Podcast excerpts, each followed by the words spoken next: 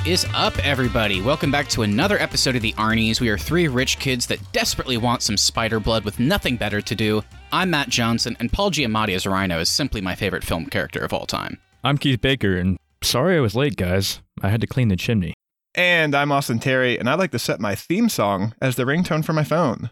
On today's show, we're continuing our lead in to Spider Man No Way Home. A couple months ago, we talked about Tobey Maguire and Sam Raimi's Spider Man trilogy, so today it's time for our tall, lanky, web slinging prince, Andrew Garfield.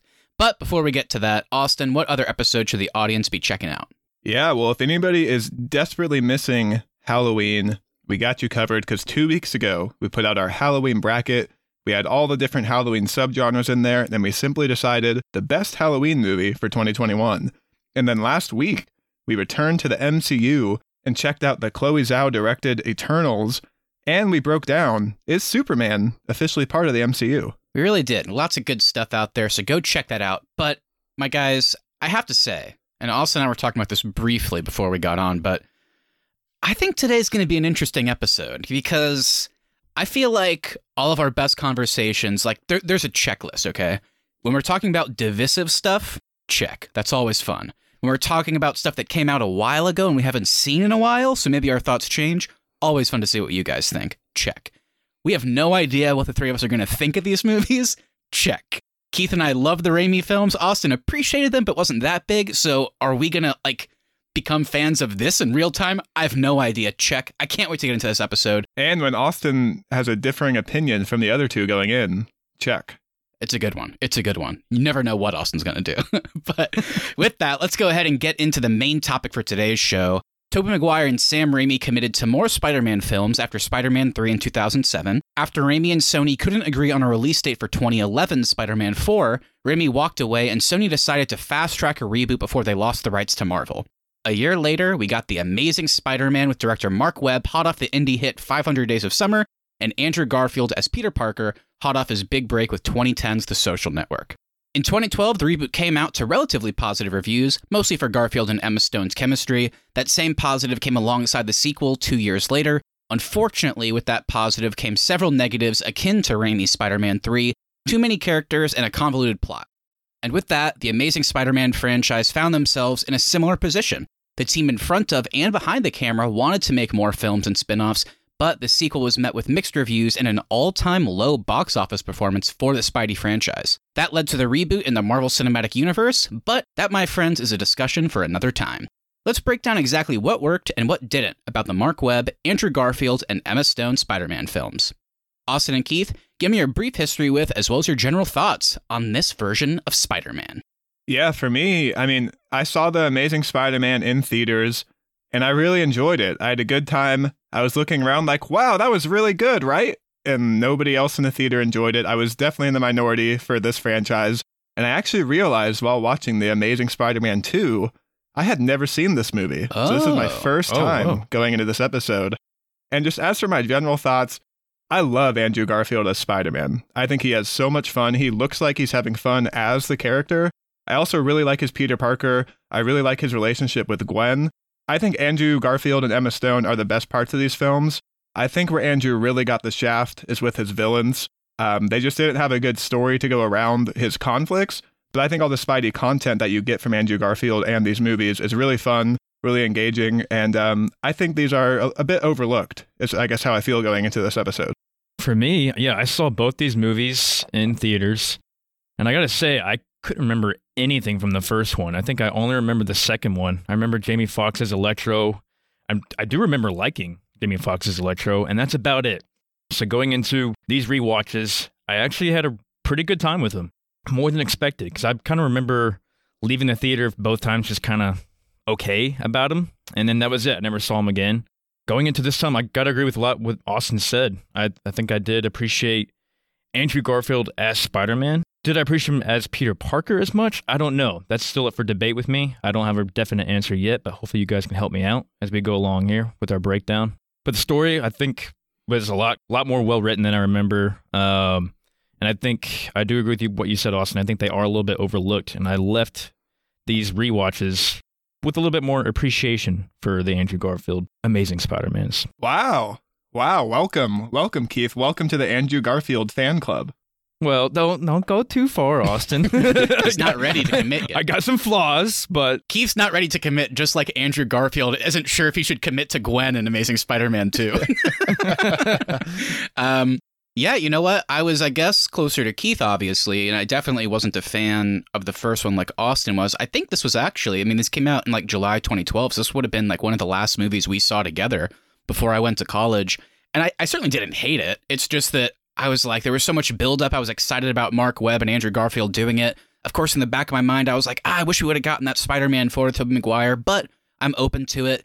And I just thought it was kind of lame. It felt like they were retreading a lot of that origin story and the Tobey Maguire version. I mean, there's even like tons of just almost verbatim lines, which surprised me. So at the time, didn't love it, but I do remember distinctly for whatever reason, I thought they were going to nail it with two. Like, I remember all the news coming out. I remember being stoked when they announced Dane DeHaan was going to play Harry Osborn. I was like, that sounds like really good casting.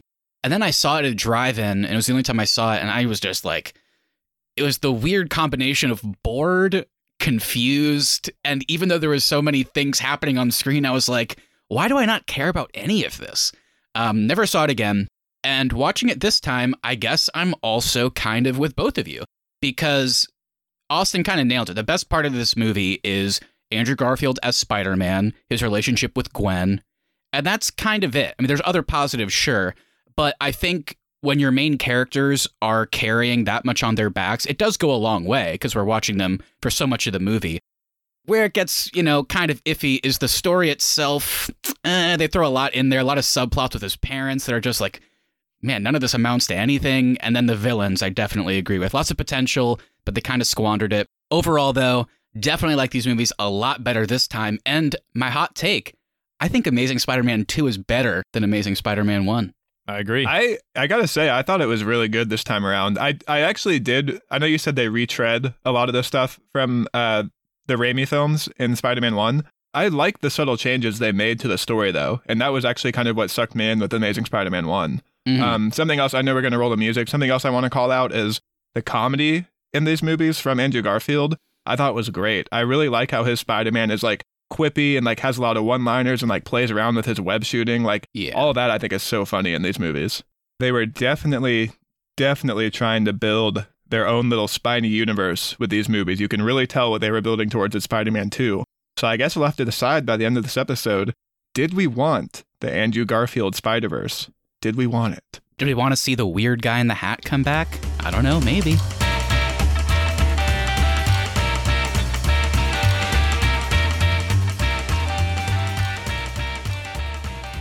All right, let's go ahead and get into it. First and foremost, we've already mentioned some of the main players, but let's make sure we run down everybody. Austin and Keith, hit me up with the cast and crew. And I gotta say, the crew side on this is insane. The amount of people they had work on this, and I don't even know why. We didn't really get.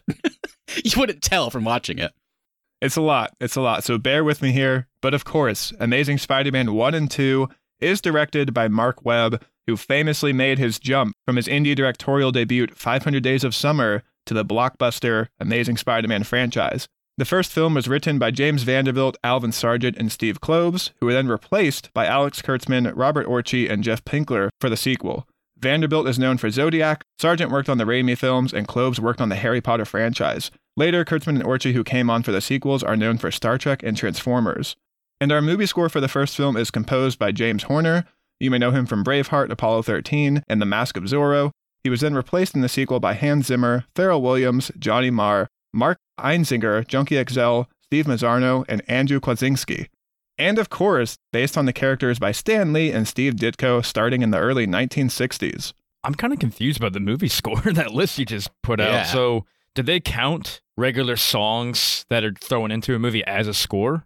No, I think what it is is like Hans Zimmer and Junkie XL wrote like the actual score that you hear for some of the themes, and then they had all these other artists like they have the rights to their songs to play in the movie. I don't know, because I, I feel like usually when we talk about score, we're not talking about the soundtrack. So whenever you hear "For You," bow, bow, bow, like that's not yeah, any that's of what I'm these confused guys. about. Is it the score or is it a soundtrack? I think they're talking about the score. Like Hans Zimmer led it, like Austin said, and then the rest of these guys just like made contributions. Like I know Oh, the okay. electro theme stood out, the one that had like the kind of like bass behind it with all like like the like weird, like he's lying to you. you don't trust or whatever they were doing.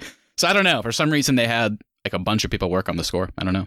And since we're here, Matt, I mean, you and I were talking briefly beforehand, but what did you guys think about the soundtrack for these films? Because Marc Webb, coming from 500 Days of Summer, he has a good soundtrack in that movie, and it seems like he kind of played that into this franchise too.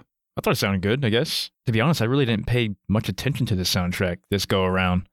I, I guess so it didn't really stand out to me, but it, it wasn't bad. I'm kind of the same. I mean, I like, I, I, we talked about 500 Days of Summer relatively recently, at least this year, and we did our rom com bracket, and we all were like, oh, we used to love this movie, and now it's kind of creepy and cringy by today's standards. But the soundtrack was pretty killer.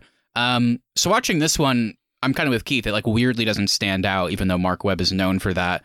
The one that I like is it's the scene in two where Peter and Gwen meet up again, and they're like, "We're gonna be friends, but we have to have some ground rules." Like, there's like this really awesome song playing by Phosphorescent in the background, so I like that. But yeah, the For You song is the only one where I was like, ah, I just personally don't like that song, so I don't like that scene. But that's really all I remember from the soundtrack. Yeah, interesting. For me, the soundtrack was like a major positive on this rewatch. I really dug it. Um, the one that really stands out to me is just the theme for Electro. I really like that underlying bass, that like heavy metal when he's using his powers. It's it's really cool, I think. Yeah, I like that a lot. Was that Junkie? Maybe. I don't know. Probably. It seems like his stuff. I bet it is Yeah. actually. I guess as a negative, like the James Horner score, like kind of when you compare it to the Danny Elfman score for the Raimi films, I think that's way more iconic and memorable as opposed to this one. Like there's kind of like the same, like there's lower parts of the music so that that way, like whenever Captain Stacy is pointing a gun at him and he puts his mask back on, they can have the music rise up. Like the main theme, I guess you would call it, wasn't really a huge standout to me. So that was one where I was hoping for more. I did like during the fight scenes though, like the little play on the Spider-Man theme Yeah. that kind of tweaks throughout. That was cool. Mhm. All right, Keith, give us our cast. We spent a lot of time on the crew this week. All right. Going into our cast, we got Andrew Garfield, of course, as Peter Parker, aka Spider Man. Emma Stone as Gwen Stacy. Rhys Ifans as Dr. Curt Connors, aka The Lizard. Jimmy Foxx as Max Dillon, aka Electro. Dane DeHaan as Harry Osborn. Denis Leary as Captain Stacy. Campbell Scott as Richard Parker. Paul Giamatti as Rhino. Chris Cooper as Norman Osborn. And we also got Martin Sheen as Uncle Ben, and Sally Field as Aunt May. All right, guys, there's the. We already went through the crew, so there's the cast. Any positives, negatives? What you got? I got two positives. I, I guess I'll call out the obvious one really quick, and that's just the chemistry between Andrew Garfield and Emma Stone. Of course, they started dating after this franchise, so it was real what you're seeing on screen. Um, but my main positive, I, I think I got to give it to Martin Sheen as Uncle Ben. I talked about with the Raimi films how just the Aunt May and Uncle Ben felt like it was from like the 1920s, just their acting and all that. And I really kind of dug Martin Sheen's comedy in the role. I like his relationship with Peter. I really liked how he like understood Peter had been in a fight, whereas Aunt May just thought it was like he's he fell on his skateboard. Like I liked how they had kind of their own little secret relationship, and I think a lot of that just came from Martin Sheen um, just giving a good performance. Yeah, I totally agree. Uh, I guess my positive would have to be Jamie Foxx as Max Dillon Electro. I really remember enjoying his character when I first watched it, uh, when it first came out, and I enjoyed it again on the rewatch. I think he plays like a really cool, nerdy kind of smart loser kind of guy, and then when he becomes Electro, it he he plays into it well. That he still kind of has those insecurities from his past life, but is now has all this power, and I think he just played it really well. So shout out to Jamie Foxx. Nice. Yeah, I definitely agree with Austin's picks. With Keith, I'm excited to talk about Electro later because I definitely have problems with the character, but I also don't know how much I like the performance. So we'll talk about it later. Uh, the one I'd shout out, uh, I really, I kind of mentioned it earlier, but I really like Dane DeHaan as Harry Osborn. Is it like better than James Franco's? I don't know. It's certainly different. I just really like the way he kind of plays up. Like we actually get to see him in the business rooms as opposed to like the Franco version, and seeing him kind of play like that scene with Peter where it's kind of like, oh yeah, we're friends again, but he's still kind of a smug rich asshole, but he can still have fun. And then transition to like the boardroom where he is like giving people shit because he feels so jaded and hurt by how his dad treated him. So he's like not gonna let these people push him around. So I really like that. Also, issues with his character. It's not his fault, but the performance I think is pretty sound. Yeah, it's funny. Similarly, how you're excited to talk about Electro, I'm excited to talk about Harry Osborn because Dane DeHaan, I don't know if it's the performance, like you said with Electro, but something about Harry Osborn did not work for me in these films. Um, it almost feels like that Gotham show, how they like made all the villains younger, and Mm. it just kind of feels like they did that with Dane DeHaan, and also he just looks like he's 16 and he's playing this like 20 year old Harry Osborn. Yeah, Yeah. I agree. All right. Let's go ahead and move on then. Guys, we always like talking about fun facts and production nightmares. You guys have a couple interesting ones when it comes to Amazing Spider Man 1 and 2? I do, I do. It's time to bring back our favorite casting games. So we all know the rules. I'm going to read off some names as people who are almost cast as Peter Parker or Gwen Stacy, and I just want you to tell me yes, please, or no, thank you. Mm-hmm. All right. Okay, so I've got the big three here for Peter. These guys were almost cast as Peter Parker. They actually met with Marc Webb. They got so far into the casting process, and that is Jamie Bell, Ooh, I like Jamie Hmm. Bell. I think I'd go yes, please on that one. I like him. Yeah. I go yes, Give Jimmy Bell. Anton Yelchin, Ooh, that's another yes. I like Anton Yelchin a lot too. Yeah. Yeah, I think he actually would have played it. I could see him playing it almost the exact same way as Andrew Garfield. Like, I, I could definitely see that being similar. Yes, please. The webs are ready to fire south.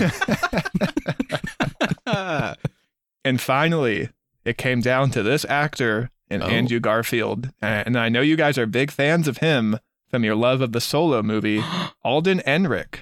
oh, wow. I didn't even know he was like doing stuff that long ago. He he would have been the unknown. He would have been the unknown casting for the time. Right, Yeah. right.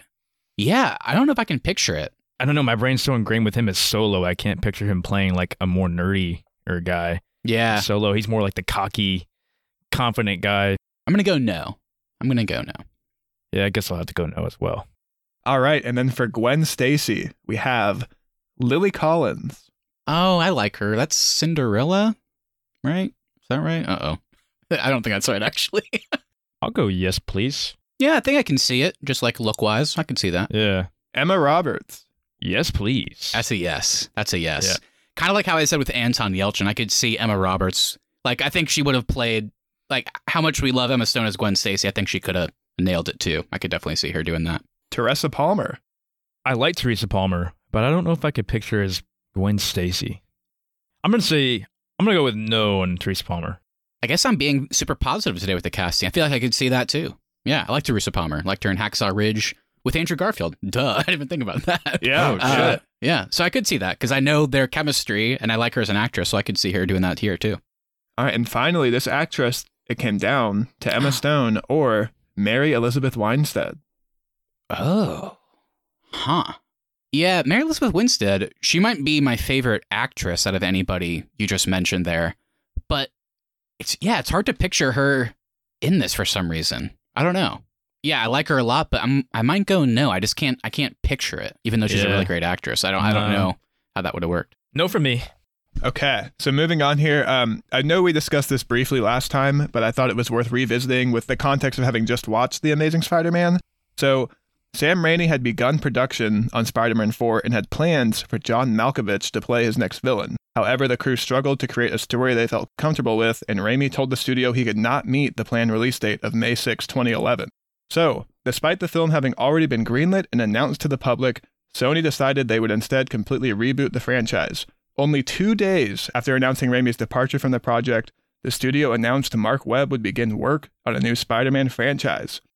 So, Spider Man 4 was supposed to come out on May 6, 2011, and The Amazing Spider Man released July 3rd, 2012. So, they really got production moving quickly on this film.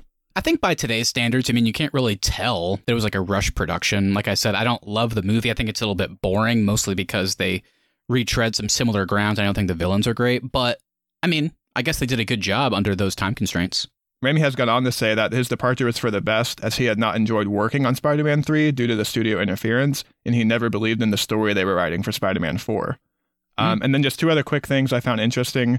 Uh, during film breaks on this movie, Andrew Garfield would go around New York playing basketball with kids while dressed as Spider Man. And then also, I don't know if you guys knew this, but Andrew Garfield in a planned Spider Man 3 actually wanted Peter to be bisexual. He pitched the idea of Michael B. Jordan playing a male MJ. Um, he was later pressured by the studio to walk those comments back, and to his credit, Garfield refused to apologize. Yeah, I mean, I haven't read anything with like Peter as bisexual, but I mean, I don't, I don't care. Yeah, would have been fine. What would MJ's name? It would be Mary Jane still. it would be the same weird thing that they do in the MCU, where it's like at the end of Homecoming, Zendaya just goes, "My name's MJ," and it's like, "Oh, but your name's not Mary Jane." No, it's just MJ. Michael B. Jordan, though, I think I would really enjoy that. MBJ. I think that'd be a fun casting. MBJ, Yeah. Keith. It was meant to be. oh shit. All right, Keith. So what you got for the Amazing Spider-Man two? So speaking of MJ, Shailene Woodley was cast as Mary Jane Watson and even filmed some scenes for The Amazing Spider-Man 2.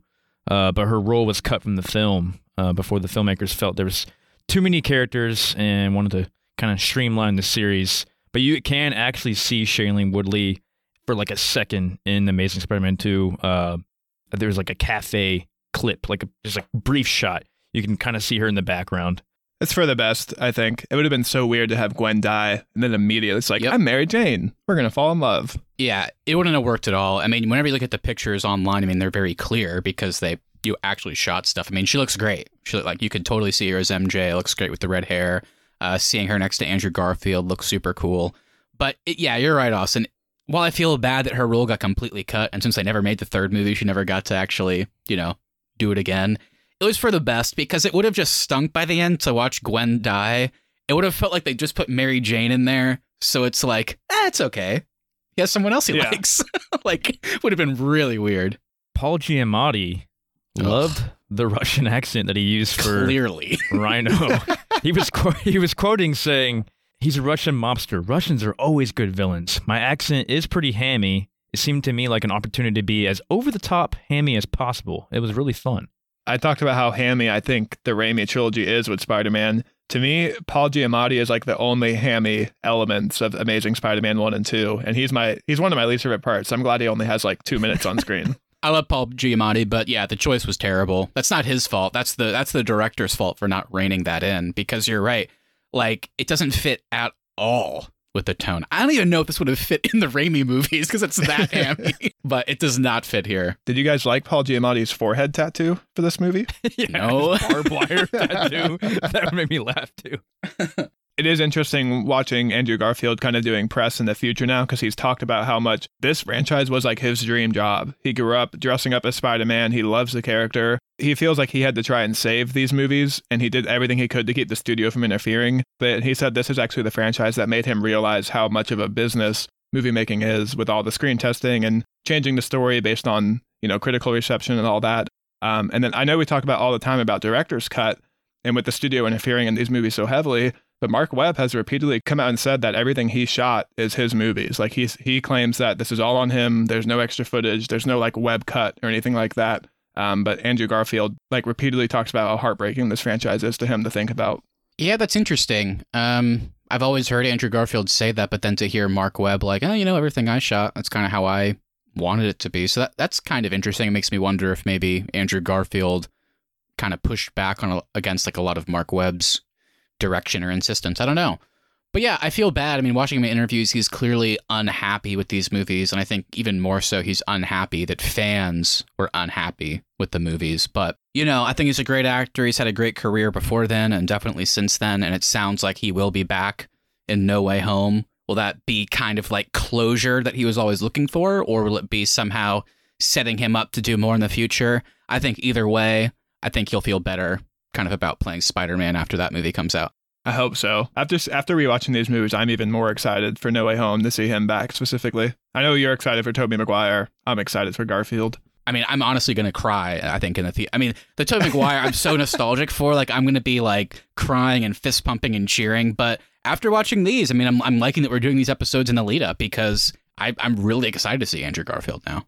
I'm excited to see Andrew and uh, Tom Holland interact because I, Yeah. I feel like they have the same like personalities for Peter. It's kind of similar, so I, I'm excited to see those two interact specifically. Yeah, I think it's gonna be cool. You think Tobey's gonna be the awkward one out of the three? I think he's gonna look so fucking old. Well, I think they're gonna play into next to that. I think two. they're gonna Yeah. play into that. Like he's He's gonna kind have like of a gray beard.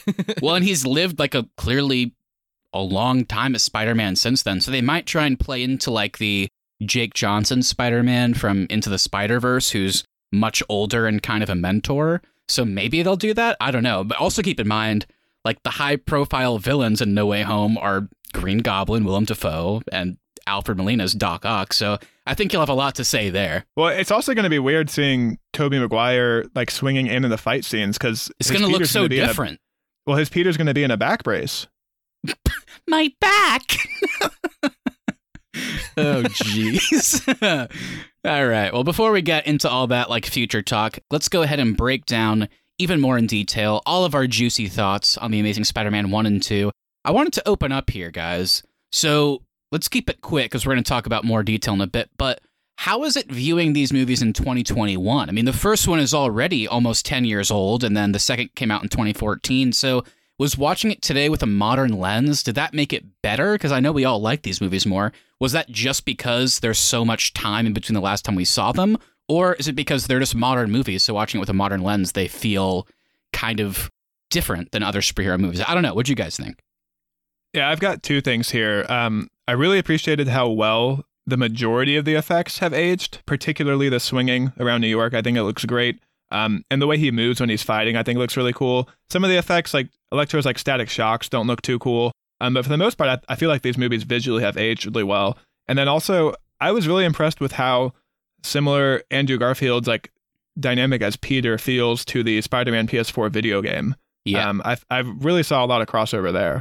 Yeah, I guess for me, um, watching this go around, I went into it kind of more unbiased. I would say when I went into theaters to watch it for the first time, you know, I was still coming out of that the Sam Raimi, Tobey Maguire Spider-Mans, and I was probably thinking at that time is you can't make a reboot. Uh, no one could beat Tobey Maguire Spider-Mans and all that. So that's probably what I was thinking when I first went into it. But then, you know, now that I'm older and and watched it uh, this time with a unbiased film or filter, um, I think that's that kind of helped out a lot. So I was able to appreciate it more.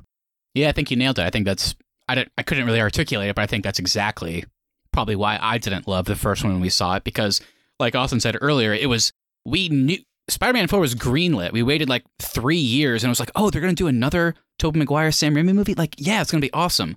And then they showed off the posters, they did interviews, and then all of a sudden it was like, "Yeah, never mind, we're not doing it. Here's here's a reboot." and then that came out that reboot comes out a year later. So of course you go in with like some bias and seeing the same origin it forces you to go to like compare it with like the other one. So watching it this many years later without that, you're totally right. I mean, it just lets you enjoy what they put on screen more without having to force yourself to compare it to something else. Yeah, everybody really was going into the theaters like this one's not going to be good. You can't beat the Tobey Maguire Spider-Mans. Well, your your personal growth over the last ten years, Keith. I'm proud of you. Hmm. Thank you, Keith. Thank you. Um, that's actually that's a good natural transition because Keith, you were just saying. I mean, like, there's no way Andrew Garfield's Spider-Man's ever going to beat Tobey's Spider-Man. Whenever we were saying that at the time, I think we were referencing there's no way this movie is going to be better than those movies. So let's start positive, okay? Let's start positive for Mr. Garfield. Let's talk about it. Andrew Garfield's Spider-Man, not as Peter Parker, his Spider-Man. Let's talk about what we liked, what we didn't, and then of course compare that to Tobey Maguire's version. I think Andrew Garfield's Spider-Man is hands down so much better than Tobey Maguire's Spider-Man. I agree with you. His, his Spider-Man is so much better than Tobey's. Peter, interesting conversation, but his Spider-Man, I'm right there with you. It's way better. Way better. Yeah. Eh, well, it's also interesting too because I mean we talked about it with the Raimi movies, but he's not in the Spider-Man suit a whole lot. He Yeah. spends a lot more of those movies as Peter. Um, so just the fact that we get more of Andrew as Spider-Man, I think, is a positive. And like I talked about in the intro, I like that Garfield looks like he enjoys being Spider-Man. It's like he's almost like a different person when he's dressed up as Spider-Man. He's more confident. He's making quips, and he's like you see a lot of his more like uh almost rebelness, like kind of punk rocker aspect to his character, and I feel like that kind of comes out more as he's Spider-Man. I have some issues with his Spider Man. It's not his fault. The performance is out of control. It's just so good. I love it. I love the change when it comes to Peter versus Spider Man. The quips are all fun. And seeing him interact with like familiar characters, like we see him interact with people as Peter and then also those same people as Spider Man, which we don't get a lot of in the other movies. So I really like that. The only thing that I didn't love is I really liked how in the Raimi ones they handled uh, this guy kills Uncle Ben. He immediately goes to chase the guy and he realizes, oh my god, I kind of played an indirect part in Uncle Ben dying. And the guy like trips and gets scared and falls out the window and dies. And then he's immediately like, okay, what I'm doing is wrong. I have this great power. I have to have great responsibility. In this one, he does kind of come off as like a bully at times, and Captain Stacy even calls him out on it. Like, what are you talking about? This guy is just going after a bunch of similar looking guys. He has a personal vendetta. And that's when Peter realizes, oh, like, I love so much, like, oh, knives, my greatest weakness. But then it, it gets sinister quick. He webs the guy's mouth, checks for the tattoo, and goes, Ugh, this could have been way worse for you. And then like clears his nostrils so he can breathe. I'm like, if he had the tattoo, are you gonna let him die? Like, it's a little sinister at times, but I think they ride a decent balance so it doesn't get like overly like weird or anything like that. That's actually something I enjoy about his Spider-Man in this movie is because really the only time that Tobey Maguire abuses his power is when he is Venom. I kind of like that it takes Andrew's Spider-Man a long time in the first movie to become like the hero that we know and love. Mhm. Um, especially because he still is in high school. Like he's still learning how to mature. He's learning how to control his emotions. I really like that for the first half of this movie. His anger over Uncle Ben's death is kind of what's driving his uh, motivation as Spider-Man. Yeah. Yeah, I agree with that. That's a good point. And then just some fun things. Like I love in two especially how like they show the passage of time. Like it's so simple, but seeing him in a gas station, he's sick and he's like wearing the Spider-Man mask, but then he has like a scarf, like a coat and a hat on. He's like, I'm Spider-Man. Like he has a cold. I, I know we also talked about how in the Raimi movies we don't really get to see him just being everyday Spider-Man. Yeah. I think that's something they do really well in Yep. these films, especially with like the montages here are really good in both Yeah. of these movies. Yeah. whenever he fixes the kid's wind turbine that the bullies broke and then walks him Ah, home. It's awesome. It's a Yep. great scene. And then a real quick moment that I love is whenever they stop Electro for the first time and he's wearing like the firefighter's hat and like he's spraying him down. I love it. And then he Yeah. gives all the firefighters high fives. Like it, it's like, yeah, they did a good job of showing not only to, to do like the people now love Spider Man, but he loves the people. And it's not like Tobey going like, they love me. They really love me. Like he actually like isn't weird about it. He's just like, hey, what's up, guys? Like high fives, all that stuff. Like He knows their super names simple. too. yeah. It's Yeah. Very fun. Very fun. I think that one of the more divisive things about this movie is the depiction of Peter Parker. I don't think people complain about the way Andrew Garfield plays him. The performance, I think, is still fine, but it's the question of the way they wrote this Peter, the way they positioned him in high school. Is he too cool? Is he too. I don't know. So, what do you guys think? Like, what do you prefer? What worked for Peter specifically and what didn't? First of all, I like that Andrew Garfield at least somewhat looks like a high schooler.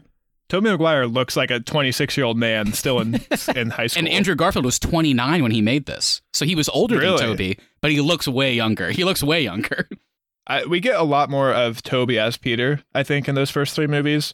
The thing that works for me as Andrew Garfield's Peter, and it's not a it's not a huge difference from Tobey Maguire, but I like that Andrew is a bit more awkward as Peter than Tobey is. Like I know Andrew is a little bit cooler in his high school than Peter Parker was in for Tobey Maguire, but his brain it feels like it's moving faster than what he can actually articulate to people. Those like subtle things about Andrew Garfield is what I really like as Peter. Hmm. That's an interesting take, Austin. Because I was going to say Tobey is way more awkward than Andrew. I agree. I agree. But I s- but I hear what you're Uh, saying. yeah, I see what you're saying. Because def- because Andrew Garfield definitely does have bring the awkwardness as well. But I feel like Tobey's like almost like socially like incompetent. yeah, like you're not there. But like you said it earlier, Austin. Andrew Garfield does kind of have like a punk rocker kind of yeah. vibe to him. That's my favorite thing. I like I like that he skates. I like his band T-shirts. He feels like an outsider in in, Yeah. in his high school, and I think that's what they really nailed with him. Yeah, I guess I guess I didn't enjoy the punk rocker thing as much. I mean, I appreciated it. I mean, it didn't bother me, but um, but then on the other side, yeah, I think Tobey's like almost like socially like disabled sometimes. like that guy just cannot like talk to anybody. Well, neither I mean neither can Tobey as a person. He's such an asshole. yeah, fuck you, Tobey. um, but I do what one thing I do like that Tobey does bring is like the the intellectual part of it and like the nerdiness and the science part of it. I feel like he kind of brings that better than Andrew. Andrew sometimes could be almost too cool for school. At some moments where it didn't, he didn't really feel like a Peter Parker. Yeah, I hear what you're saying there. I like that Andrew is a tinkerer. I wanted more of that though. Yeah. More. Yeah, it's interesting. I hear what you guys are both saying. I think what it comes down to is the writing because I agree. I mean, Tobey's Spider Man, it felt like the director was just like, just play it really awkward and weird. Like, you can't talk to anybody. And he was like, okay, I'll, I'll try. And then he did that. But the thing is, well, I think Andrew's performance as Peter is better. I like the writing in terms of how they position Peter Parker in the Raimi films better. I like that he graduates and is having to balance supporting his aunt. He's trying to be with MJ. He's trying to maintain a relationship with Harry. He's trying to not let loose that Norman Osborn is the Green Goblin. He's trying just to have a day job at the Daily Bugle. He's trying to make money. He's trying to pay rent. He's trying to do all these things. He wants to make people happy.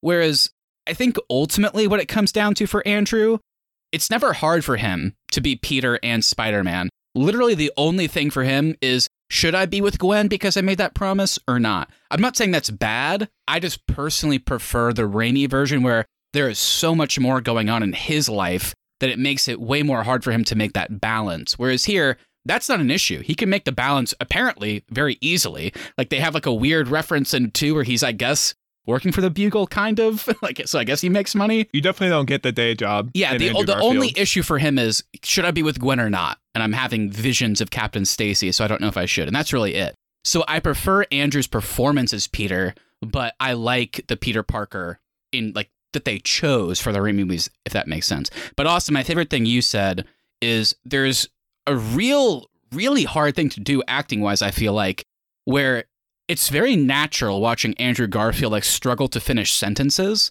Like there is a confidence to him, which I know people have a problem with for Peter. But like whenever he first tries to ask Gwen out, and he's like, "Well, we could do that thing, or we could do something else." Like, It's like that's a really hard thing to act, and that feels very natural. So he does have like a baseline confidence, but when it comes to like talking with women or talking with people, like he does still struggle. So it, there is kind of like a naturalness to it. I feel like. I think there's a relatability thing too about Andrew Garfield's Peter, where it's like you can kind of relate to his awkwardness in high school. Just I feel like anybody can latch on to that. Um, I do agree with you though that he doesn't have the balancing issues of being Spider-Man and Peter Parker that Tobey Maguire's does. I think the thing that works for me there though is that Tobey Maguire trying to balance everything. It really does not seem like he enjoys being Spider-Man. Yeah. And Andrew Garfield being able to balance everything, it seems like he's having more fun being True. Spider-Man, which works for me. Yeah. Fair point. Fair point, actually. Um, okay, yeah. So we kind of we've talked about Gwen a little bit. So how about we talk about how we feel about the relationships? I feel like in a lot of superhero movies, those are the core conversation. So I guess what did we think, detail wise, about Peter Parker and Gwen Stacy, and then how does that maybe compare to the Tobey and Kirsten Dunst relationship? Yeah, the Gwen Stacy and Peter Parker relationship is a lot easier to watch than the Tobey Yeah. Maguire and Mary Jane Yeah. relationship in Sam Raimi's. Like I said, Tobey was Tobey is just so awkward and cringy Oh, sometimes. Boy, yeah. yeah. oh, what was the poem thing? Oh, Oh my god, the poem. day by he day, gazed I gazed her. upon her. Day by day. and she's like, "What the fuck are you talking about?" But then at some points, I did get kind of like weirded out with the Gwen Stacy thing too, where like they were almost like too perfect in a way. Like they were just like too. I didn't like when she was like comparing him to her father. She's like, you know what's weird about this is my dad, he puts on the badge and he goes out, and I never knew if he would come home. You're kind of like that. I wish Andrew would have been like, don't compare me to your dad, creep. I think the biggest point that we disagreed with the Raimi episode was I never felt like they had an organic way for MJ to be involved in the story for Tobey Maguire. yeah. I feel like here by having Gwen working at Oscorp, having her dad be the chief of police, I feel like she's just more naturally fits into the Peter Parker story in these movies. And like I said, I mean Andrew Garfield and Emma Stone's chemistry is fantastic in these It's so films. good. So for me, the the relationship between Peter Parker and Gwen worked a lot more than Peter and MJ and Tobey Maguire's. Yeah, I think it's also because, well, Gwen, maybe it's because it's Emma Stone, so like you kind of assume she'll be the popular girl, but she's really not. Like she's actually kind of just as awkward as him. Like watching them have that conversation about like making plans for dinner, it's like, oh, here's my apartment. Ah, I can't believe I forgot that. Like, I mean, they're both really awkward and smart people, so it makes more sense. It's totally obvious whenever you watch this movie that Gwen Stacy was Peter Parker's first love in the comics, and then she dies, and then him being with MJ in the future, who's a popular girl, like there's a bit more like history and experience there. Whereas when you just watch Tobey interact with Kirsten Dunst, I mean, he's just this really inept person. Nothing wrong with that. I mean, it's very hard for him socially, but MJ is like the most popular girl in school. And while I always, and I still stand by, I think Kirsten Dunst and Tobey Maguire had really good chemistry. The characters themselves, it never made a whole lot of sense why she loved him back. Um, it makes sense why he loves her and why she loves Spider Man, but why she all of a sudden loves Peter was kind of like why, you know. So what that now that never worked there, and this is just way more natural. Did you guys like how early on Gwen finds out Peter Parker is Spider Man? Yeah. I like that a lot. That felt so high school. It felt so like he he immediately on the on their first date he like has he's like, I have to tell you something, and then she Yeah. finds out. I like that a lot. Yeah. I'm glad we didn't have to wait to the second movie for that to happen. I also like that there really wasn't almost like an ultimatum in this relationship. Like they both want to be together, and Gwen doesn't want him to stop being Peter Parker or be more available for her.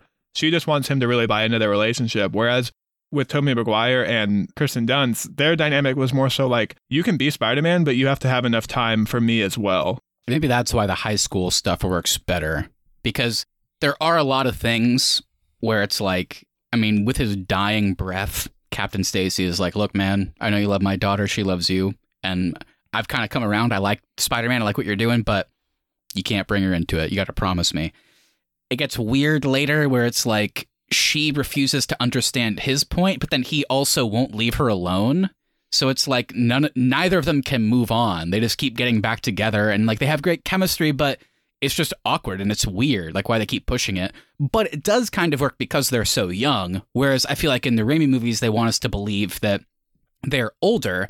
So I do think the problems that arise from their relationship in three, especially with MJ, like, like I, yeah, I, I like that you're Spider-Man too. I like that, but like you're, my problem is that you have changed because of being Spider-Man. Like your ego is kind of out of control, and you're not seeing my point of view on anything. Like you're just like every time I have a problem, you're like, oh, it's fine. You be happy. You know, when I'm when I'm struggling as Spider-Man, it's like I don't care about that. So I think it worked in those movies, and I think it works in this movie. It's just it's different. I think because they play them younger, it kind of you can accept the flaws in their logic if that makes sense. Like neither of them can understand each other's point of view, but it's because they're so young.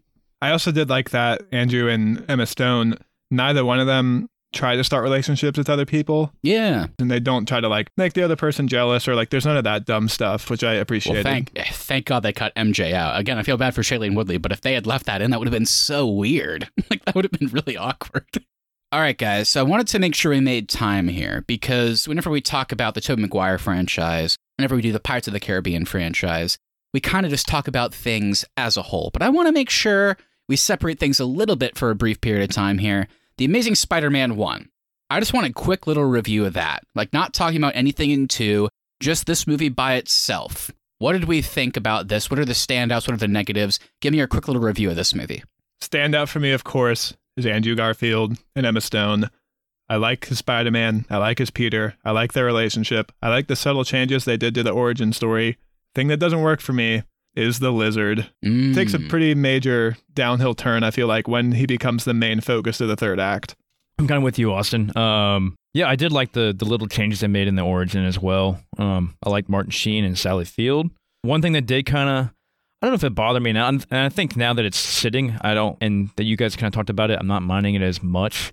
But I did kind of take a bit for him to become Spider-Man in in Amazing Spider-Man one. I was because I think it got like an almost like an hour into the movie. I think it's like yeah, about and I an was like, damn, he's we still had not even seen the Spider-Man costume yet. He does get the powers relatively early, though. Yeah. Just watching that one scene where he's like skating around on a skateboard, and I was like, Ugh. "What's going Cold, on?" And Coldplay's playing for some reason. Yeah, I was like, Why was that in there? I was like, "What is it? Was this Spider Man shit?" and then he finally gets to was like, "All right, cool." And then I then I started started picking up for me after that, and then going to the lizard, like you said, Austin. I liked Curt Connors, and I liked the whole how he becomes a lizard, but but then his intentions kind of changed dramatically later on, where it didn't make any sense. Yeah. Um, I like the movie overall. I think I have some weird like issues when it comes to the origin. Like Uncle Ben's death is so goofy in this movie. Oh, I feel like it's pretty organic. Really? Yeah, he's out looking for Peter, runs into a mugger, gets shot, I don't know. Tries just to like tries to run for the gun to help other people. It's a lot. It's a lot more organic than Peter being in a weird boxing match, and Uncle Ben shows up and gets shot by the robber. Well, I guess my thing is I like that we never saw it. I like that we see Peter try and get money in the Raimi movies and then he gets gypped for some reason and then like he watches this robbery happen and because he's still new to this and he's more powerful, he lets the guy go. And then it just cuts to him outside and then it turns out that guy killed Uncle Ben while trying to carjack him. I like that. Here it's weird that like it's this weird it's a really weird scene where Peter goes to buy chocolate milk because I guess he's annoyed at his aunt and uncle and then he tries to take two cents from the thing, and the guy's like, "You can't do that," and he's like, "Whoa, why?" Like he looks drunk. He's like, "Why? Why can't I?" It's like because you can't. like that's not a thing. and then he leaves, and then the guy throws him the milk, and then they do the exact same line, where like the the clerk runs out and he's like, "Hey man, go stop him!" And he's like, "Not my policy," just like Raimi's, "Not my problem."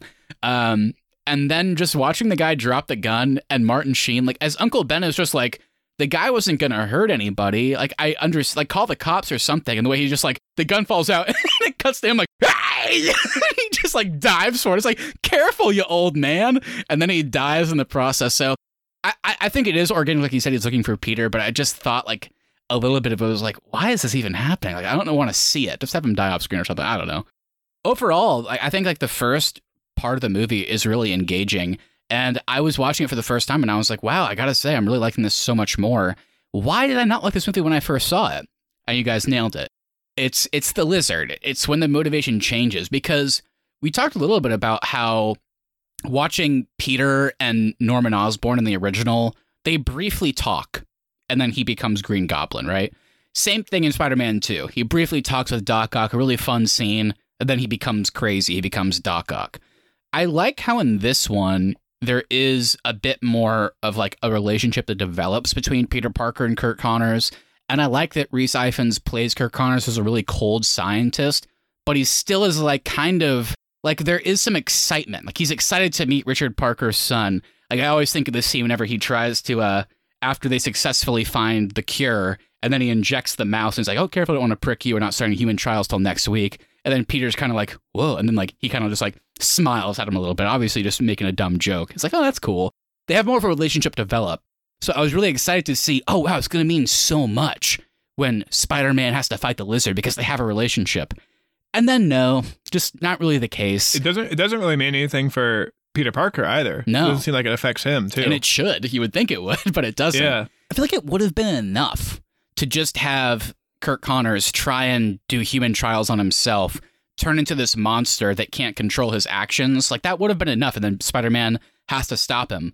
But instead, they do this weird thing where they do like the Willem Dafoe Green Goblin, where he has voices in his head, like trying to convince him, like to you got to stop Spider Man. He's like, no, I don't want to. And he's like, you have to kill Peter Parker. No, I don't want to. It's like, okay, why is that happening? And then, of course, the most infamous example is like he goes from wanting to help people that like have lost limbs or whatever to I'm going to turn everybody in New York into a lizard because then evolution will move So on. dumb. And it's like, Yeah. whoa, that's a leap, brother. that's weird. Uh, so that's when the movie kind of loses me towards the end. Yep. I don't like that he becomes more animalistic too. Like it's so weird that because he's been a human his whole life, and now Mhm. he just because he's a lizard, he's growling and like hissing at people. it's like what the fuck? When have you ever done that in your life? Yeah, yeah. I feel like a pretty huge Spider-Man moment. I remember when I first saw this, I was like, "Oh, this feels like such a Raimi moment. I'm loving this." And that's whenever Captain Stacy comes around, you know, to the idea of Spider-Man, and with his dying wish, makes him promise to leave Gwen out of it. Would you guys think of that moment, and then kind of the epilogue after that? It is a weird ending line to end on. Those are the hardest promises to keep, or something like that's that. That's creepy. That's creepy. It's like, whoa, dude, that's a weird thing to say. it's his dying wish. and Peter's response is, breaking those promises are the best kind. It's like, oh my God. He's rolling over in his grave right now.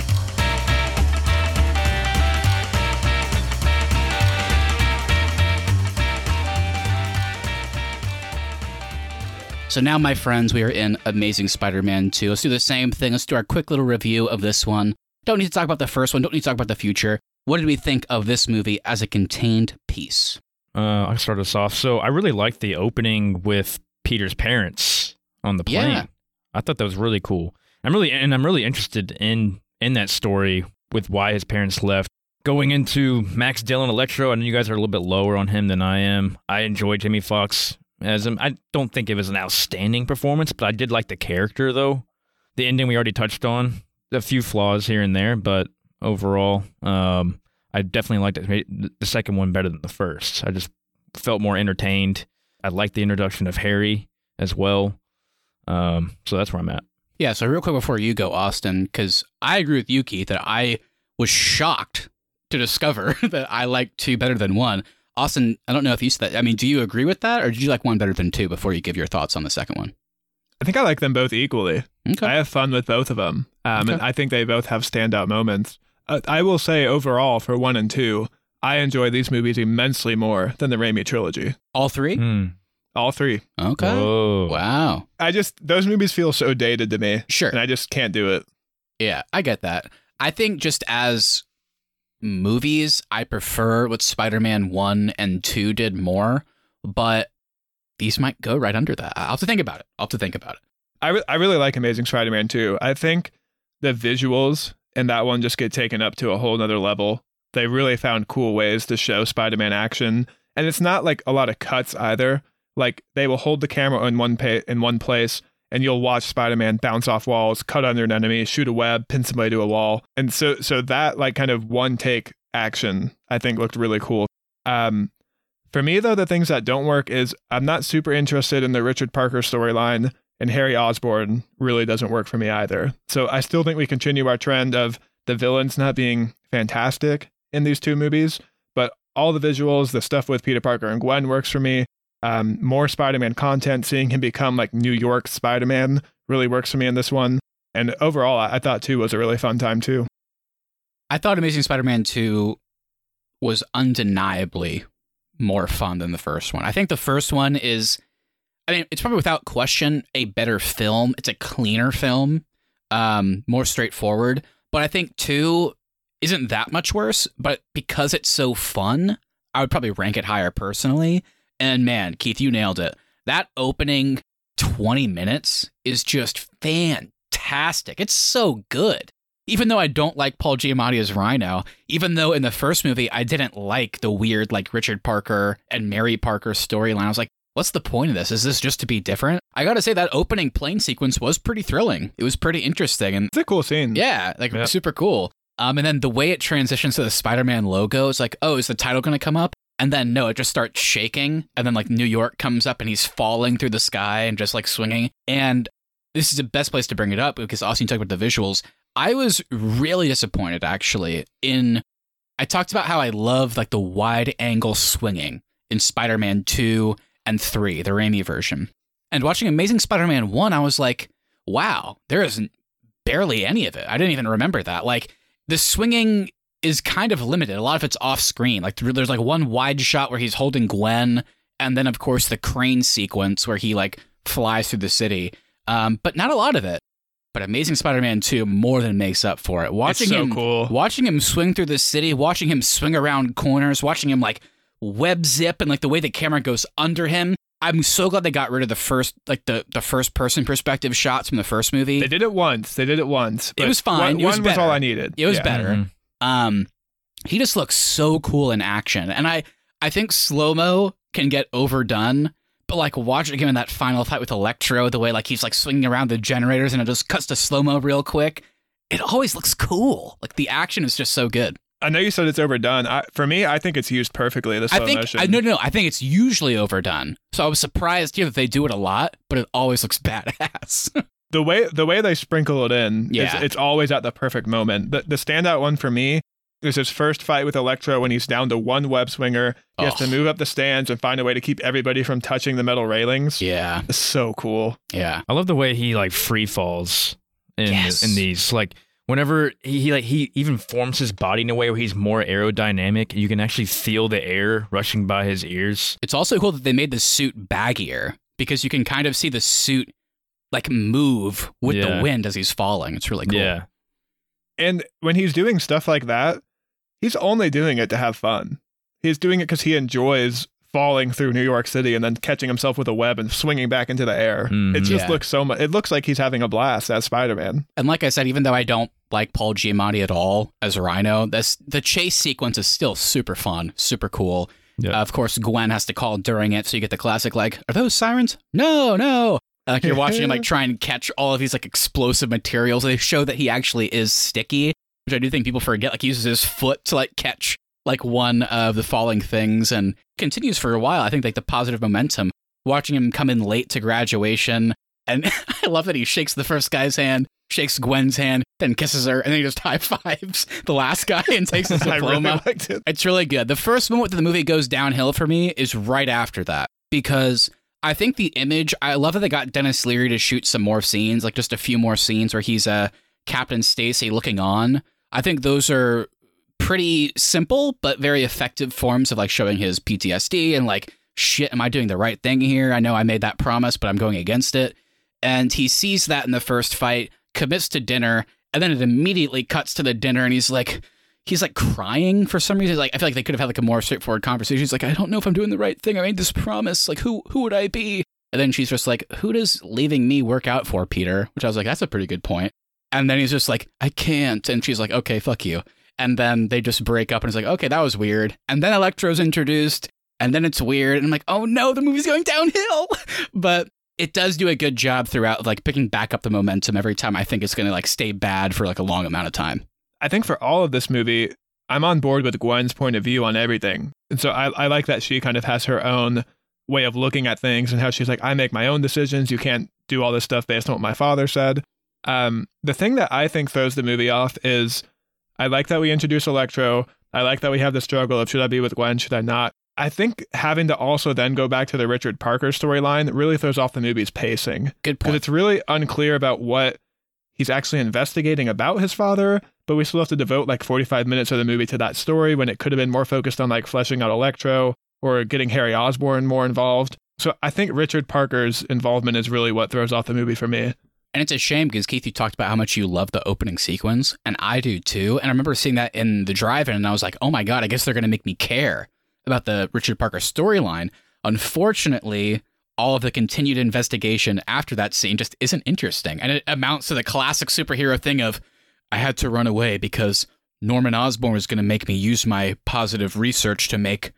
Biogenetic weapons. And it's like, oh, oh, cool. How how does that work? But that doesn't matter. It's just kind of lame. What if they would have put that in the first one? You think that would. Yeah, just wrap it up all at once and then like he can move on and be Peter Parker and Spider-Man. Like he doesn't have to have that baggage anymore. I feel like that would have worked. Because he's already carrying the, the Captain Stacy baggage in this one. Mm. So then they randomly have to seat in these scenes of like, oh, I'm sad. I'm looking at my dad's briefcase every time I open the closet and I get sad. It's like, well, just wrap that up last movie. I don't know. right. It got it gets a little annoying. I think one of the big things people talk about with Amazing Spider Man 2 is that there are too many villains. And they often compare it to Raimi's Spider Man 3, which people complained about. Oh, they had to juggle Sandman, Venom, and then Harry Osborn as the new goblin. it's the same fucking issue in this one he defeats electro and, and harry osborn's goblin shows up But here's the thing it, it has the almost exact same issue because Sandman was a really compelling villain in Spider Man 3 that just wasn't given enough screen time. I feel like the exact same thing here, even though I don't like the weird. uh, I feel like the Max Dillon, he's really awkward, and then that develops into a superiority complex because of how Spider Man treats him, which I think there is something interesting there. Like maybe Spider Man shouldn't be going around treating people this way because they might take it the wrong way. I think there was something super cool about that. We don't, we don't get in superhero movies. After that, I was totally on board with him, but then he's just left by the wayside. He's just like locked up in Ravencroft, and then they have Harry Osborn, who I know, Austin, you didn't love him as much, but I really like Dane DeHaan as Harry Osborn. I didn't like that they had to, in the same movie, make him the villain. Can you imagine if they had just saved that? It's like Spider Man 3. I mean, have Harry Osborn maybe even help Peter. He has this back and forth with Spider Man, like, I hate you. You could save my life, and you refuse to do so. But, like, he tries to help Peter because he finds out he's Spider Man, but he still helps him or something because he's his friend uh, to defeat Electro and then save the Green Goblin twist for later. Um, it just doesn't work in the same movie. And I was sad because I was like, okay, I'm actually kind of on board with Electro. I didn't like him the first time, but now you've completely just left him in the background for like half the movie. The only thing I did like about Harry Osborn in this movie is his friendship with Peter. That's Yeah. that's one of my favorite scenes that It you get from Harry scene. Osborn. Compared to James Franco, who's just stealing his girlfriend in all three movies. That's a good point. There's never anything weird about that here. Um, it does beg the question in the first Amazing Spider-Man, like whenever Peter is spending that much time in Oscorp and talking to Curt Connors, it never comes up. I guess his best friend as a kid was the son of the founder of Oscorp. never comes up. and then Gwen apparently doesn't know that. She was like in the broom closet. Why are you here? He's like, oh, I'm seeing Harry. He's dying. And she's like, what? like, what are you talking about? like, so it's kind of goofy, but I do like that it's like they've come back together after all these years. It works enough. It's pretty clear they subbed out Flash for Harry in this movie. It does feel like that a little bit, yeah. I did want to get your final thoughts on the like ending of this movie. I know Keith, you said for you it's just okay.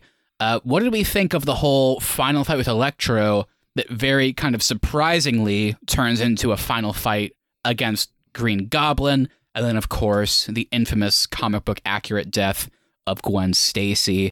What do you think of all that? Because a lot happens very quickly. Harry Osborn shows up out of nowhere. You can t- you can definitely tell that that was very forced in there.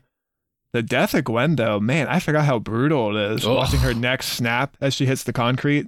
It's brutal. It's really effective, though. I felt so bad for Peter Parker.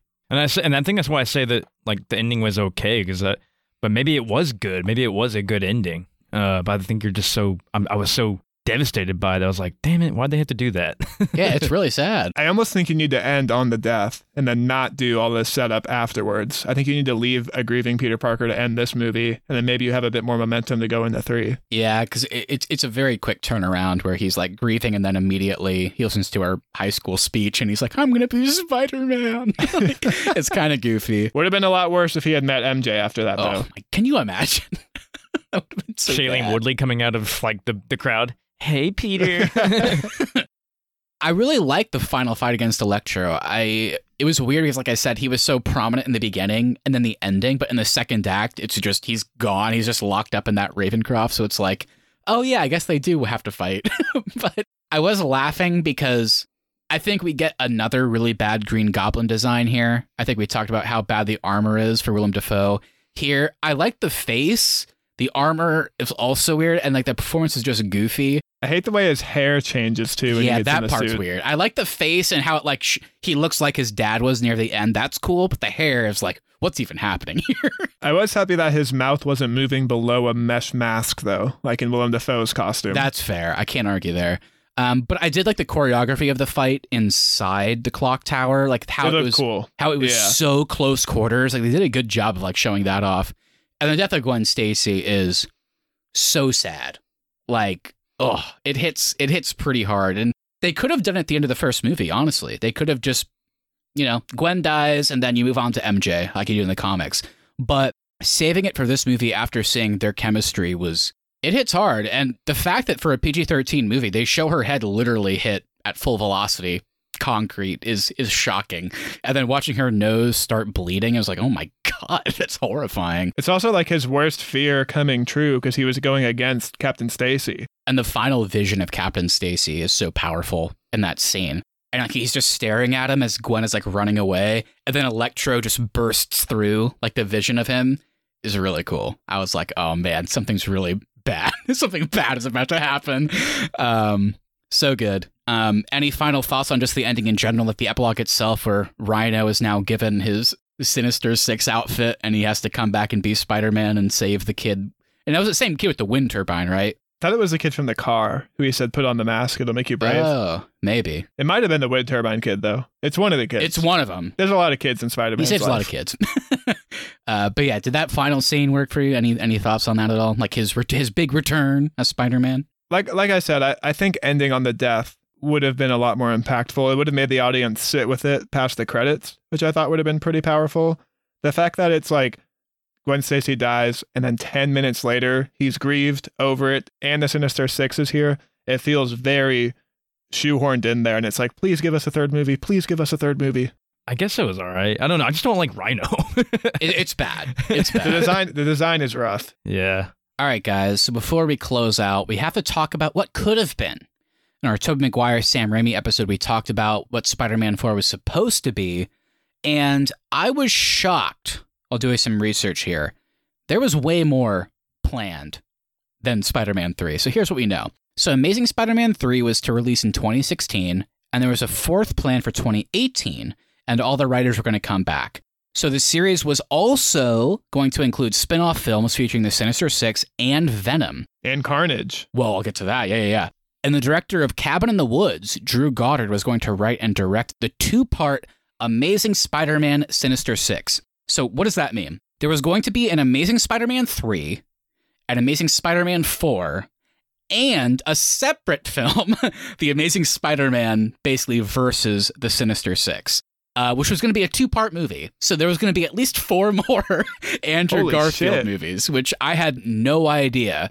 Um, additionally, uh, Lisa Joy Nolan, who I think worked on Westworld, was hired to write a script for the 2017 female led film starring Felicity Jones as Felicia Hardy, aka Black Cat, who she played briefly in Amazing Spider Man 2. Yeah, she was a secretary, which was a weird choice. She was going to be revealed to be Black Cat, I guess, at some point. They were also working on another spin off based on Spider Man 2099. However, between December 2013 and the release of The Amazing Spider Man 2 in May 2014, Garfield and Webb revealed that they were going to be in the third film, but they had no idea about their involvement in a fourth. And Webb actually confirmed that he would not be involved with that. So they were going to do a third one, and that was going to be it. Uh, following the mixed critical reviews and franchise low box office of The Amazing Spider Man 2, the future of the franchise was unclear. The Amazing Spider Man 3 would have included somehow Chris Cooper returning as Norman Osborn and was going to focus on Peter recovering from Gwen Stacy's death. This was delayed to 2018, and The Amazing Spider Man 4 was moved to an unknown date. I actually read they were planning to freeze Norman Osborn's head, and that's how he was going to come back as Green Goblin. Oh, geez. it's just a head on top of a glider. um, but even though they delayed all these movies, you would think that would have been the nail in the coffin. It was not. So, following the infamous 2014 Sony Pictures hack, Emma Stone was revealed to be in talks to return as a resurrected Gwen Stacy in the 2017 female led Black Cat film and The Amazing Spider Man 4. Wait for it, Austin. As the antagonist Carnage. So Gwen Stacy Whoa. was going to be revived and then be Carnage. Do you guys think that's the craziest thing? No, it's not. Because Sony was further revealed to be in talks to have Sam Raimi return to the franchise to direct a new trilogy for the Tobey Maguire version, but that's not it. He was also going to direct a movie called Spider-Man versus The Amazing Spider-Man. So a movie about Tobey going up against Andrew Garfield's version. Um, so that was in discussion. Yeah, that was in discussion with Marvel Studios for a long time. Of course, this is about around the time, like late 2014, when the idea of submitting Spider Man to be in the MCU as a cameo for Captain America's Civil War came about. But Marvel was reportedly unhappy with some of the terms of the proposed arrangement, and including the film rights staying with Sony, so the talks allegedly ceased. In early 2015, that changed. A deal between the studios that allows Spider Man to be in the MCU was reached, but that did not include Marc Webb, Andrew Garfield, Tom McGuire, whatever. So that is what effectively put the nail in the coffin and canceled the Amazing Spider Man franchise. Um, some other fun things. Sony is, of course, developing their other Spider Man universe with Venom, its sequel, and the upcoming Morbius and later Kraven the Hunter. It is unclear if Tom Holland's Spider Man will eventually cross over with these, or if they will reveal that these films take place in Andrew Garfield's universe. And then finally, regardless of anything we just talked about, Jamie Foxx has confirmed he is returning as Electro in Spider Man No Way Home that comes out next month. It is also heavily rumored that Rhys Ifans will return as the Lizard, of course, with the big one being Andrew Garfield coming back as well. So, guys, there was way more that I just read there. We knew Amazing Spider Man 3 was going to happen, but apparently a lot more. Anything stand out to you? Amazing Spider Man 3 is something I would have wanted to see. Seeing Peter still wrestling with the death of Gwen Stacy, meeting MJ, dealing with the Sinister Six. Beyond that, though, that just sounds like Sony just being Sony and Yeah. messing everything up. None of, none of the ideas after Spider Man 3 sound interesting at all. Why would I want to see Gwen Stacy be Carnage? weird. That sounds so awful. weird. Why would I want to see Tobey and Andrew fight? That's the one for me. I think if they did it like Batman v Superman in a weird way, but just did it better, where they like Sam Raimi directs a movie where the two go up against each other for some reason, but then very quickly. Why would they be fighting? The why is the question. I don't know. Is there a Martha? It would have been cool if they like resolved their issues very quickly, and then like there was like some huge villain that they both teamed up to go up against or something. That could have been cool. It's like a mini franchise, but obviously, uh, we're gonna get a version of that next month, the new movie. Uh, I don't know. I don't know. That's a lot. That's a lot, a lot. Yeah, I'm I'm kind of more with Austin. I would have been down to see an Amazing Spider-Man three and just to see what kind of villains they'd bring in, whether it be the Sinister Six or somebody different. But Yeah. I don't need two movies on Sinister Six or Gwen Stacy as Carnage. Well, and Keith, two movies on Sinister Six in addition to Spider-Man three and four. yeah, that's just too much. I do want I do want to see Felicity Jones as Black Cat though. That I would've that been could have been cool. That would have been cool. I think what it comes down to is Spider-Man one, two, and three that Raimi did. One was received very well. Two was received even better, and then three was a big drop off. I think that was a big reason why people were excited for four because Sam Raimi was like, "Well, I want to make up for how we disappointed people." It would have been interesting to see three, knowing that they could have learned a lot from Amazing Spider-Man two.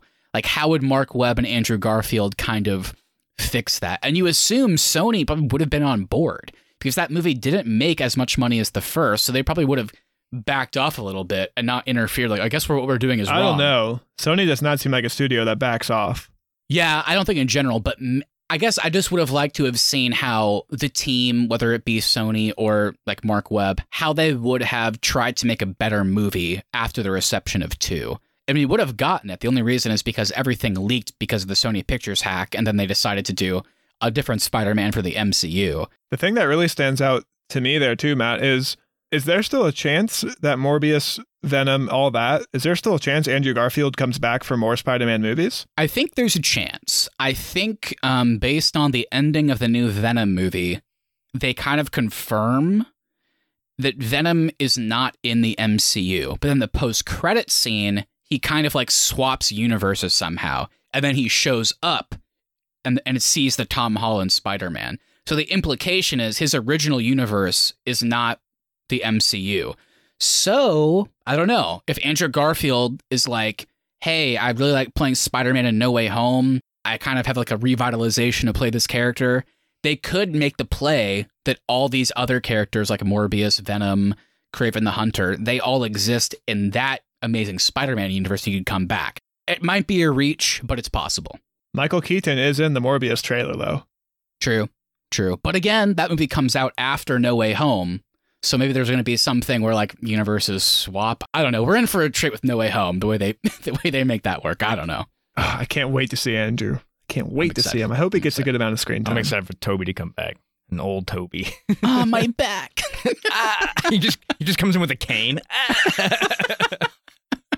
I gotta say, I, I've always thought Tom Holland is my favorite Spider-Man, but having returned to these movies, Andrew Garfield might be up there. So when we go through Tom Holland's Spider-Man, I'm excited to see how I feel about him versus Andrew Garfield. I think Andrew will remain my favorite Spider Man. Not the Peter, again, but my favorite Spider Man because, as you guys know, as a tease for that episode, I hate that the MCU just made him like a diehard fan of Iron Man. His suit in Homecoming is just an Iron Man suit. It has an AI, it talks to him, it does all the webbing for him. Like, I don't like it. So we'll, we'll get to that, though. We'll get to that. But in the meantime, let's do our Arnie's Podcast Awards. So, my friends, what do you want to award out of these two films? Could be something positive, could be something negative. What are you feeling passionate about? I'm gonna give the Tony Hawk Pro Skater Award to Andrew Garfield because he goes through at least three skateboards. Looks like he can skate pretty well when he's skating for like a good 15 minute sequence in Amazing Spider-Man One. Did he do a kickflip? I don't know. I have to go back I and don't, I don't know. Yeah, I'm not sure. I'm gonna give the whoa that came out of nowhere award because that's what I said when I saw this scene in the movie. Whenever Emma Stone is walking to her Oxford interview, out of nowhere, as Peter Parker, he just swings onto the sidewalk and like stumbles into a wall. I was like, whoa, he came out of nowhere. My award is kind of similar and ties into that. My award is for, hey, pay attention, people. Uh, this guy is not just a Spider-Man, and he's swinging onto open streets talking to Emma Stone. He also in Oscorp is like, hey, Emma Stone, you go down the elevator, I'll distract them, and like uses his webbing on a cart that a person is pushing, and she's just looking down, doesn't see it. Spills coffee, uses webbing, does a kick like to, like kick somebody. He's like, guys, this is Spider Man. Hey, hey, that's Spider Man right there. like, if you just paid a little bit more attention, people, to Peter Parker, you would know that he is using webbing constantly in front of you without a suit on. I did love in that scene that Gwen Stacy is laughing as he's tripping all the guards. that was funny. I like that a lot. So, thank you so much, everybody, for listening. If you enjoyed this episode and this series, make sure you hit that follow button so you never miss an episode. Also, if you wouldn't mind sharing us with a friend, we really would appreciate that to continue to grow the show. Please leave us reviews as well. Even if you don't want to write anything, leaving us a five star review on Apple Podcasts, Spotify, or wherever you get your podcast really does help us out. At the Arnie's is our social, and the Arnie's.media is the website. We'll be back on Tuesday with a new episode, and we can officially announce Spider Man No Way Home comes out on December 17th. So expect our retrospective and review episode on Tom Holland's Spider Man the week before. Should be interesting. I mean, I know I love the Tobey Maguire movies, as does Keith. And on this viewing for Andrew Garfield, against my better judgment, really, really liked it. What will we think of Tom Holland? I guess we'll see. I think Tom Holland probably has the best stories in his movies, but I don't know if he's going to be the best Spider-Man. So I'm excited to talk about that. yeah. And Keith, I know you haven't seen. Have you seen any of the Tom Holland Spider-Man movies, or have you only seen him in the MCU films? No, I saw the I saw the first one. I just haven't seen Far From Home. Interesting. Okay. Yeah. Okay. Well, Well, you that's get to the one look where we forward get to Jake Jake Gyllenhaal. Gyllenhaal. Who was almost our Spider Man after Tobey Maguire fell off Seabiscuit and was like, oh, my back. Also, upcoming in the future, we've got some holiday content. We've got the new Matrix movies. Lots of fun stuff coming up. And Keith, if anybody wants to send us any episode ideas, how should they get a hold of us? They can get a hold of us on Instagram at the Arnies or email us the Media at gmail.com. Uh, so send us your favorite movie of 2021. Let us know your thoughts on the Spider-Man films. Which is your favorite, and what did you think of Eternals? Anything you say, we'll read on the show and react to it live on our latest episode. That's right. So, with that, everybody, have a great rest of your week. We'll see you next time. And keep in mind, if you're going to go to a random skate park, make sure you're playing Coldplay. Hell yeah. Release the Garfield cut.